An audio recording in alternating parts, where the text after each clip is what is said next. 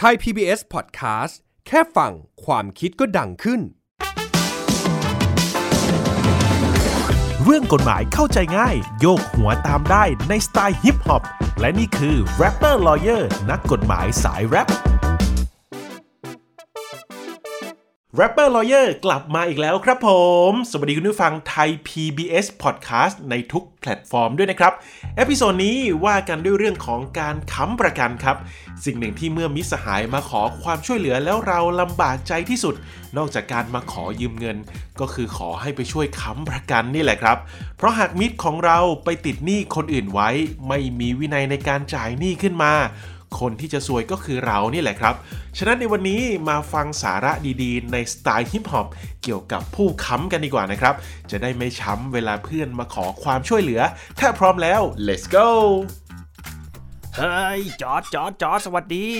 อ้าวแจ็คว่าไง สบายดีหรือเปล่า วันนี้มีเรื่องมาขอให้ช่วยเหลือหน่อยอะเรื่องอะไรเหรอ เฮ้ยจอร์ดเพื่อนรักสวัสดีเราเคยเป็นเพื่อนสีเพื่อนรักเพื่อนสนิทนะฮะเฮ้ยแจ็คฉันจำนายได้เราเป็นเพื่อนหมอปลายห้องสองสายวิทย์นะฉันจะมาขอความช่วยเหลือเรื่องกู้เงินเพื่อเอาไปทำธุรกิจฮะฉันอยากจะไปกู้เงินเซ็นค้ำแบบเพลินเพลินนิดเดียวนะเพื่อนสิเฮ้ย เฮ้ยเดี๋ยวนี่มันอะไรกันเซ็นกู้เงินค้ำอันนี้น่าคิด เอ้ย ก็จริงที่เราเคยสนิทกันแต่เมื่อเวลาเปลี่ยนผันก็เป็นแค่เพื่อน สนิทโอ้ไอเรื่องเงินเงินทองทองมันก็ต้องลองคุยกันอีกนิดโหเพื่อนไม่ใจเลยนี่หว่าทีหลังก็ไม่ต้องมาขอให้ช่วยเหลือ โอ้อีกเดี๋ยวครับหยุดก่อนครับไม่ต้องเถียงกัน ผมมีชื่อว่าแรป เปอร์ลอเยอร์ให้ความรู้ทางด้านกฎหมายฟังดีย่อยง่ายสบายสบายหูเด้อเคสนี้เป็นกฎหมายผู้ค้ำผู้กู้แบบนี้มีหลายเคสเลยนะเธอ คิดให้ดีก่อนจะเซ็นค้ำระวังจะช้ำเดี๋ยวจะทำตัวเกินเฮ้ย เรามาเริ่มกันแบบง่ายๆ นั่นก็คือความหมายผู้ค้ำประกัน คือคนที่ยินยอมจ่ายหนี้แทนคนคนนี้ถ้าหากเขาเบี้ยวนัดฮะผู้ค้ำประกันจะช่วยสร้างความน่าเชื่อถือให้เราโดยพลัน อย่างน้อยถ้าผู้กู้ไม่จ่ายหนี่ก็หันมาเก็บกับคนนี้เรียกผู้ค้ำประกันฮะคำถามต่อมาก็คือค้ำประกันอย่างไรให้มันปลอดภัย คนที่เราจะเซ็นค้ำให้ควรจะต้องเป็นคนที่เราไว้ใจ เช็คประวัติการเงินให้ดีอย่าเซ็นสุ่มสี่สุ่มห้าให้ใคร เพราะคุณอาจจะโดนหลอกให้รับผิดชอบหนี้แทนเขาได้ไง สัญญาเอกสารต่างๆ ผู้ค้ำก็ควรอ่านอย่างละเอียดให้เข้าใจ เช็คตัวเองว่าพร้อมหรือยังกับความเสี่ยงนั้นถ้าลูกหนี้หนีไปโอ้โห ความเสียหายนี่ผู้ค้ำการันตีจ่ายหนี้แทนให้ แต่เดี๋ยวก่อนเรามีกฎหมายเพื่อไม่ให้บานปลายไม่ต้องตกใจ ผู้ค้ำประกันสามารถจำกัดเพดานวงเงินสูงสุดแถมมีการจำกัดเวลากำหนดกันมาแบบไม่มีสะดุดก่อนเซ็นก่อนพูดก่อนค้ำกำหนดเงื่อนไขกันให้สิ้นสุดเขียนเป็นหลายลักษณ์อักษรจะได้ไม่ย้อนกลับมาเล่นเราหลายจุดนอกจากนี้ยังคุ้มครองผู้ค้ำไม่ต้องรับผิดชอบหนี้สินทั้งหมดฮะก็คือจ่ายแค่ตัวหนี้ดอกเบี้ยไม่มีไม่นับเราปัดตกตกตก หรือถ้าจ่ายหนี้ไปแล้วเรียกเก็บเงินจากผู้กู้ก็ได้หมดหมด ทวงเงินจากคนที่หนีทวงพร้อมดอกเบี้ยได้เลยพร้อมจบอ๋อว้าวกรณีคนกู้เงินหนีเราต้องไปล็อบบี้คนกู้หนี้ก่อน พยายามไล่เบี้ยเรียกหนี้เอาให้เต็มที่ตามส่วนประกอบกอบในส่วนผู้ค้ำประกันแจ้งเตือนส่งเป็นหนังสือกันเพื่อผ่อนให้ทราบภายใน 60 วันให้ผู้ค้ำประกันจะได้เตรียมตัวกันก่อน โอเค แต่ว่าอย่างไรก็ตามคุณก็ควรถามตัวเองให้จบจบ ถ้าหากคนกู้หนี้หนีภาระที่มี มันก็ไม่หมดหมด ศึกษาตัวบทกฎหมายสัญญาประปรายก็เก็บกันให้ครบครบ เซ็นค้ำประกัน ให้ใครควรเผื่อใจไว้ ระวังโดนตบ เอ้ย โดนต้มโอ้ยตลกมากเลยนะครับเนี่ยก็เล่นมุกนิดหน่อยนะครับ จบแล้วนะครับก็นำไปปรับใช้กันนะครับ Rapper Lawyer ให้ความรู้กฎหมายแซบเวอร์ฟังดีย่อยง่าย สบายสบายหูเนอขอบคุณครับ ขอบคุณมากครับบ๊ายบาย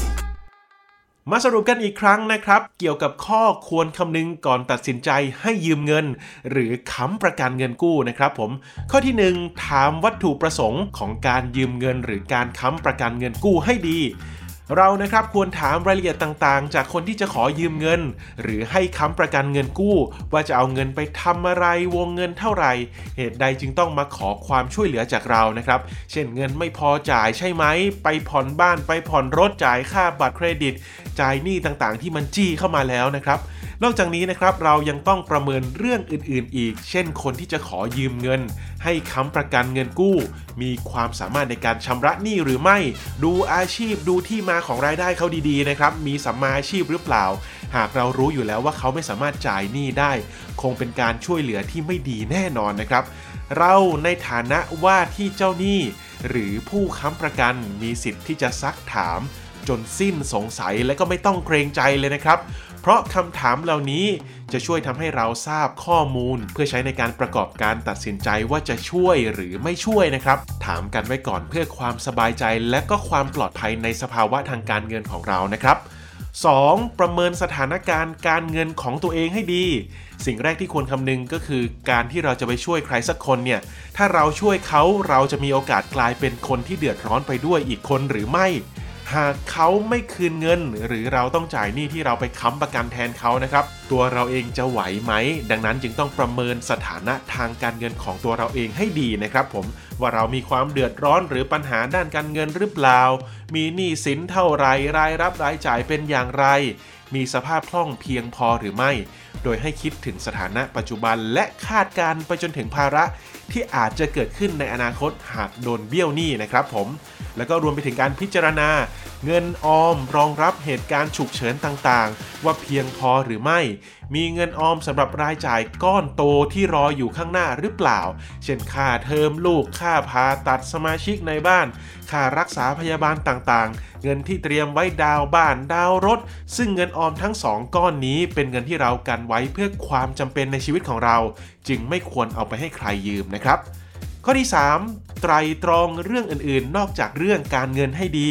นอกจากเรื่องความเสี่ยงเรื่องการเงินแล้ว ก็ยังจะมีโอกาสที่จะเกิดปัญหาอื่นๆ ขึ้นอีก เช่นปัญหาความสัมพันธ์เมื่อคนที่ยืมเงิน หรือขอให้เราช่วยค้ำประกันเงินกู้ ไม่สามารถจ่ายหนี้คืนได้ บายเบียงหลบหน้าไม่อยากเจอหน้า ไม่อยากคุยหรือเป็นปัญหาอีกด้านหนึ่ง คือคนที่ให้ยืม ไม่กล้าทวงเงิน เพราะกลัวกระทบต่อความสัมพันธ์ อีกปัญหาที่พบบ่อยก็จะเป็นเกิดความวิตกกังวล ความเครียดสะสม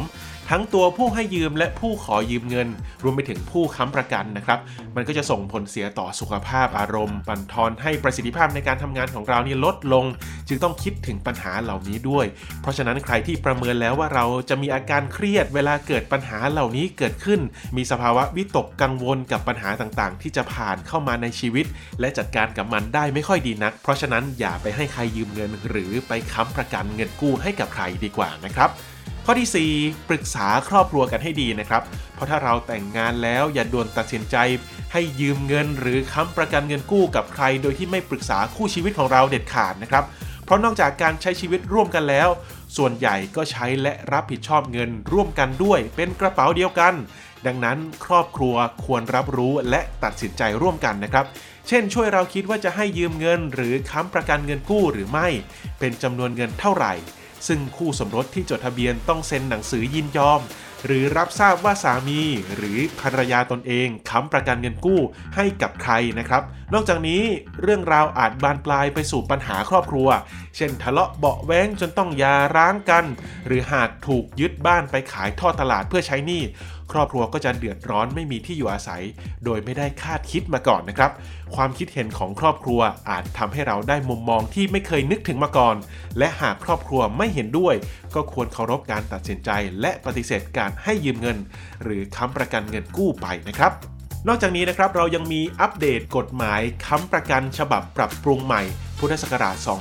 2558 นะครับ ที่ใจความของกฎหมายก็จะเป็นการคุ้มครองผู้ค้ำประกันมากขึ้น จะแตกต่างจากฉบับเก่าอย่างไรนั้นมาดูกันนะครับ